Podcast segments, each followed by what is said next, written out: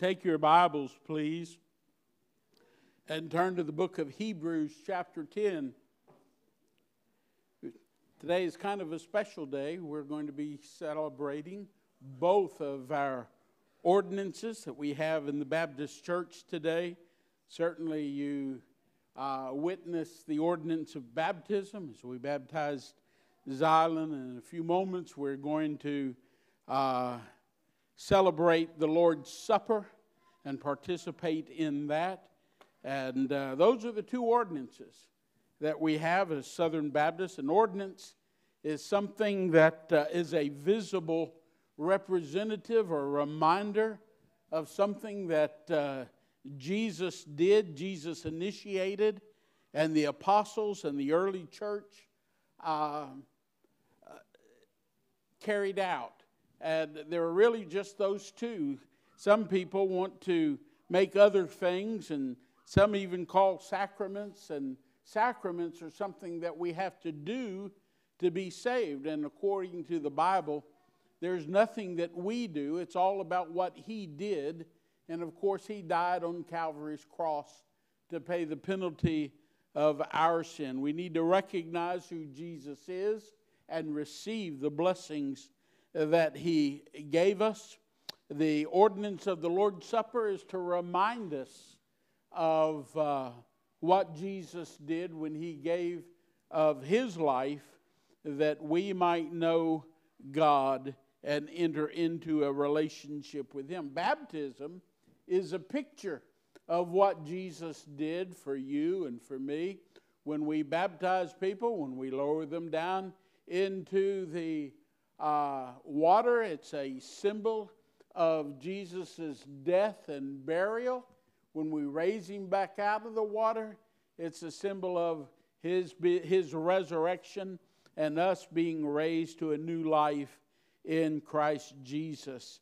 And uh, so we get to celebrate both of them today. And I'm going to have an abbreviated message for you this morning, but I hope that it might bring. Uh, some kind of uh, uh, teaching about what Jesus did for us when he died on Calvary's cross, that which we are to remember this morning.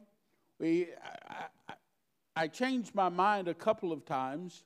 I first told uh, Cindy to put up Hebrews 10 22 through 25 and then I went back and I said, no, let's move it back to verse 16 through 25. And then I went back and I said, let's go back to verse 11 through 25.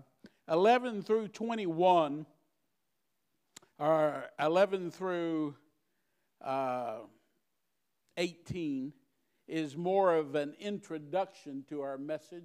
I believe this is one of the most encouraging passages of Scripture in all of the Bible. And I thought as we were coming into a new year and we're looking forward to what God has in store for us as Hebron Baptist Church and as individuals, we ought to have a word of encouragement. And I believe this is one of the most encouraging passages in all of the Bible. I want to begin reading in verse 11. We're in Hebrews chapter 10 and verse 11, it says, And every priest stands ministering and offering repeatedly the same sacrifices which can never take away sins. In other words, the Apostle Paul was talking to the early Jews who hadn't been converted to Christianity yet. That's what the uh, book of Hebrews is all about. He's writing to the Jews of that day and trying to share with them Help them to understand that Jesus was the awaited Messiah, that he was the thing, the one that the Jewish people had been looking for for generations, and finally he had come. And he was talking here about the priests and the high priests of that day, how they repeatedly did sacrifices, and those sacrifices did absolutely nothing to take away sins. But then he says, But this man, meaning Jesus, after he had offered one sacrifice for sins, forever set down at the right hand of God, from that time waiting till his enemies are made his footstool. For by one offering he has perfected forever those who are being sanctified, those who have been born again by that one offering, the offering that he gave of himself as he died on Calvary's cross. He says, But the Holy Spirit also witnesses to us, for after he had said before, This is the covenant that I will make with them after those days. Now, what he's doing there, he's quoting from Jeremiah chapter 31. And what he, Jeremiah prophesied that one day Jesus was going to come, that the Messiah was going to come, and he was going to set up a new covenant. Remember, the old covenant was made with Moses. I'm sorry, Abraham.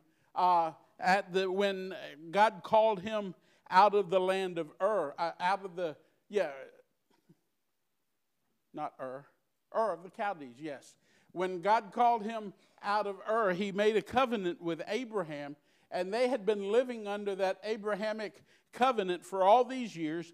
But now he's saying that there is a new covenant, but the Holy Spirit also witnesses to us. For after he had said before, This is the covenant that I will make with them after those days, says the Lord. I will put my law into their hearts, and in their minds I will write them.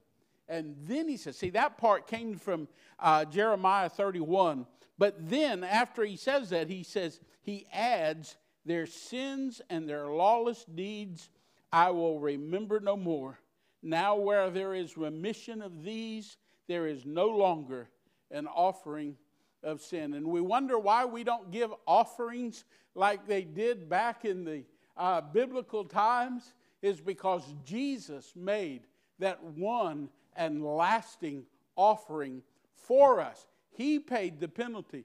The Bible says that he who knew no sin became sin that we might become the righteousness of God in him. He gave himself as that final offering.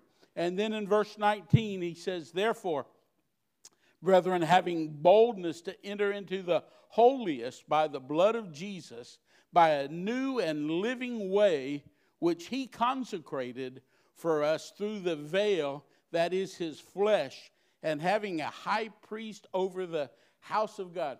He says, No longer, remember the old temple was divided into sections, and the innermost part of that was what was called the Holy of Holies. And that's where they said God lived. They had, a, they had the, uh, the Ark of the Covenant that was held in that and only the high priest could go into the Holy of Holies, and he could only do that on one day out of the year to make sacrifice for the sins of all the people. And what he's saying now is that we have a high priest, and his name is Jesus, and he has entered that holiest place and has torn the veil so that we might too come into the very presence of God.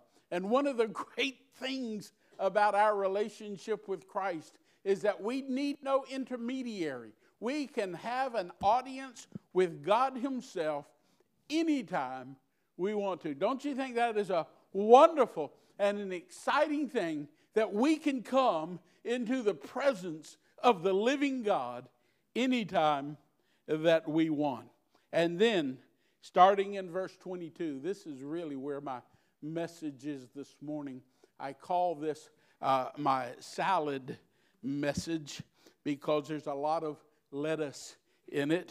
And it starts in verse 22, and he says, Let us, let us, let us draw near with the true heart in full assurance of faith, having our hearts sprinkled from an evil conscience and our bodies washed with pure water.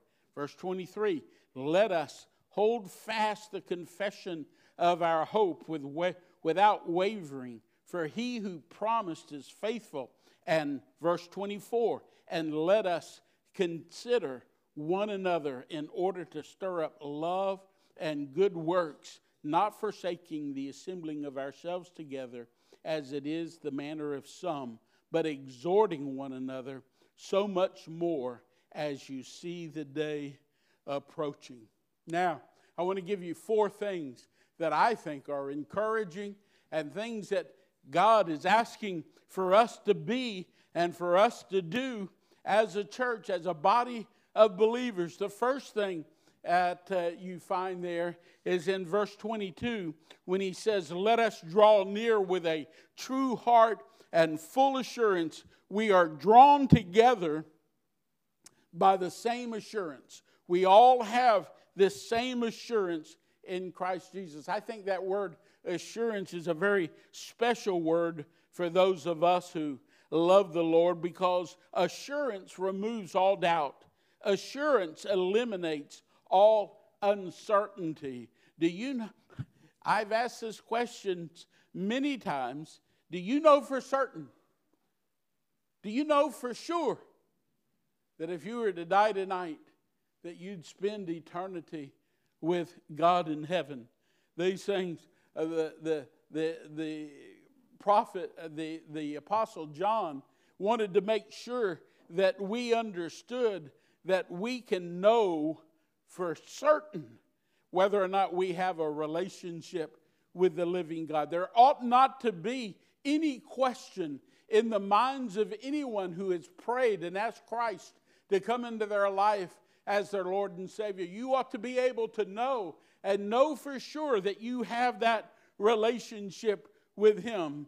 John, in his uh, first epistle, the first, not the gospel, but the first John, the book of First John, chapter 5 and verse 13, he says, These things, talking about the book of First John, he says, These things have I written to you who believe in the name of the Son of God, that you might know that you have eternal life in Christ Jesus. That you might know. He doesn't say that you might think about, think you have, or you might hope you have, or you might reckon you do, or anything like that. He says, these things have I written to you who believe in the name of the Son of God, that you might know that you have eternal life. We are drawn together as a body of believers. He says, Let us be drawn together, come together to with full assurance, knowing that we have that relationship with Him. God wants you to know he wants you to have that blessed assurance that in Christ Jesus, when He comes again, He'll receive us unto Himself, that where He is, we might be also. But not only are we drawn together by the same assurance, but we're held together by the same hope. Look at verse 23. And let us consider one another in order to stir up. No, that's verse 24. I need my glasses. Let us hold fast the confession of our hope without wavering, for he who promised is faithful. The one who promised is faithful. We were talking about this Wednesday night. Even when we're unfaithful, God is faithful. Amen. If there's one thing that you can ever trust, if there's one thing that you can ever believe in, if there's one thing that you could ever stake your hope in, it is the Lord Jesus Christ. Amen? He is faithful. He is the same yesterday, today, and tomorrow. So many times, so many times, we change our minds about things, don't we? But God never does. God never does. Remember, we were talking about last week. For God, that everything, there's no yesterday and no tomorrow. There never is a was or there never is a will being. For God, it's always right now. He's always present tense. He is the great I am, not the great I was or the great I will be. He is the great I am. He is always present and He never, ever changes. Time is something that we invented to be able to relegate or to regulate our, our lives day by day. But with God, everything is the same. And we need to have that unwavering confidence in Christ Jesus. And that's based on verse uh, 28, uh, chapter 9, and verse 28 of Hebrews, where it says, Christ was offered once to bear the sins of the many to those who eagerly wait for him he will appear a second time apart from sin and salvation. In other words, God has promised us, and we can we have that blessed hope, we have that assurance that one day He is coming again. Uh, we are drawn together by His by the same assurance. We are held together by the same hope, and we work together in the same love. If you look there at verse 24 now, it says, And let us consider one another in order to stir up love and good works. Let us consider one another in order to stir up, stir up love and good works. See, love is considerate of one another. Amen? Love, because I love you, I, I, I respond to you in appropriate ways. Because I love you, I am willing to do for you the things that you have need of. Because of love, we gather together and we join ourselves, and that love precipitates more love. The more we love one another, the more love is going to be precipitated. When we love, hey,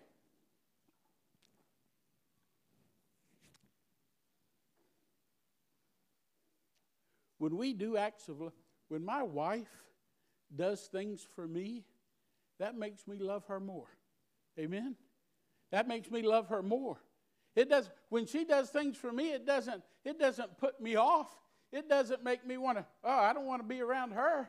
When she shows me that she loves me, that makes me want to love her even more. And then, then listen to this. When I love her even more, that makes her want to love me more. You understand? And that's the way it is. And we love one another. We love one another, and that's what draws us together. We're going to get to that point in just a moment in the last point of this message. But love precipitates love. We love God. Why?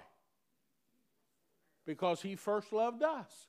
And He showed us that love in Christ Jesus. It's important that uh, we understand that uh, love precipitates more love. And let me tell you something else that love precipitates love precipitates uh, more work, love precipitates good works. When you come to church and you know that this is a place that is accepting of you and loving you, it causes you to want to do more for the church. Amen? It causes you want to be more active. How many of you ever visited church and it was cold and dead and nobody spoke to you and uh, everybody just sat there looking ahead and nobody paid any attention to anybody else? Have you ever been in a church like that? Let me ask you when you walked out of that church, did it make you want to come back? No. but when you come into a church like Hebron and people talk to you and people love on you and people care about you, what does that make you? It makes you want to be a part of that. And it makes you, hey, I'm willing to do what's necessary that needs to be done because I know that's a group of people that care about me and care about. I know it's not me just caring about others, but they care about me. And that's the way the body of believers ought to be. That's what that love that we're, we're, we're, we're held together. We are worked together because of the love that we have for one another. And that love is precipitated by our love for Christ, which is precipitated by his love for us. The more we love on people, the more we care about people. Folks, listen to me. I hope and pray that you never walk out of this church and not know that you're loved and that you're cared about. Uh, I got to say this. I mean, there are times there are times if I'm going to be honest and I'm going to be faithful to this book, there are going to be times when I have to point out things that some people do wrong. I have to point out, I have to define, I have to let people know what sin is. Amen?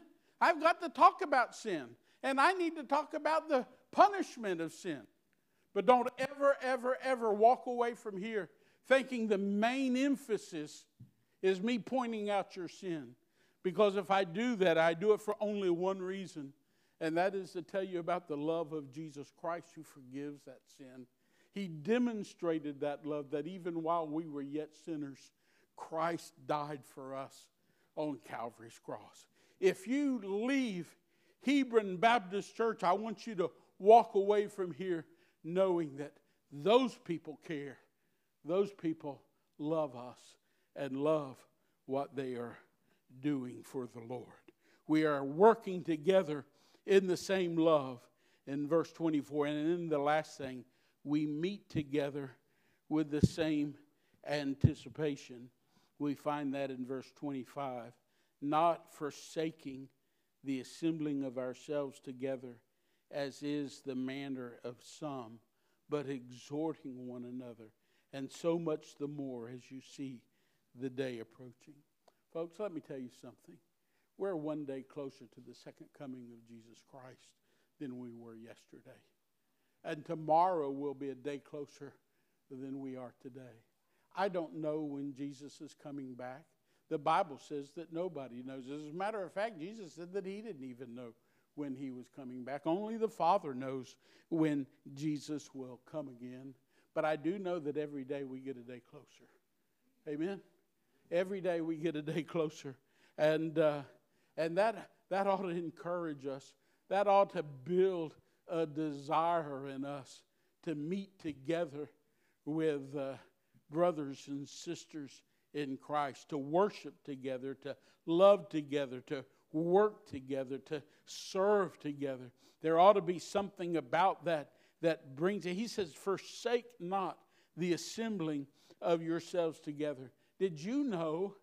Did you know that you're being, if you are a part of this body, this fellowship of believers called Hebron Baptist Church, if you're a part of this church, do you know it hurts the body when you're not here? When you're not here? It's important that we gather together on those appointed times because we share with one another the love and the compassion. The Bible talks about here about exhorting one another. I'm encouraged by your being here. It always lifts me up when I know that you are being faithful and doing what God has asked us to do. It's encouraging to us. And I believe you too. It enhances our worship service, Brother Phil, when, when people are together and they're singing and they're praising the Lord and enjoying the fellowship. It's, it, he tells us to forsake not the assembling of ourselves together for a reason. We grow together in grace and in the knowledge of our Lord and Savior Jesus Christ. You may notice, those of you that have been coming regularly may have noticed that we took down our banner that was up here about becoming everything that we could be in Christ Jesus. We've taken that down because that year, well, that was the emphasis of last year. This year, the emphasis is going to be for the whole year. And we'll get another banner. We haven't gotten it yet, but we'll get one to put up there. And, and that is the, the, the, uh, the commandment that we're to grow in grace and in the knowledge of our Lord and Savior, Jesus Christ. My prayer is that this year, Hebron Baptist Church, all of us together are going to grow in grace, grace toward one another, grace to our own families, grace toward our, ourselves, even, that we're going to grow in grace and in the knowledge. We're going to be studying this book. Folks, listen to me. There's nothing more important than understanding and knowing what God has to say in His Word. And we're going to grow in grace and in the knowledge of our Lord and Savior Jesus Christ. When it says knowledge there, it's not talking about getting a PhD or or a, a master's degree or something. It's talking about knowing what God says in His Word. I told you last week that there are over 6,000 promises in God's Word to those who believe it. So many people don't experience those promises because they don't know what they are. We're going to try, we're going to try to spend a lot of time in this book this year and uh, grow both in grace and in the knowledge of our Lord and Savior. Let that be a challenge to you today. Let's go to the Lord in prayer. Father God, we thank you for all that you do. We thank you for the blessings that you give us. We thank you for your love. In Jesus' name.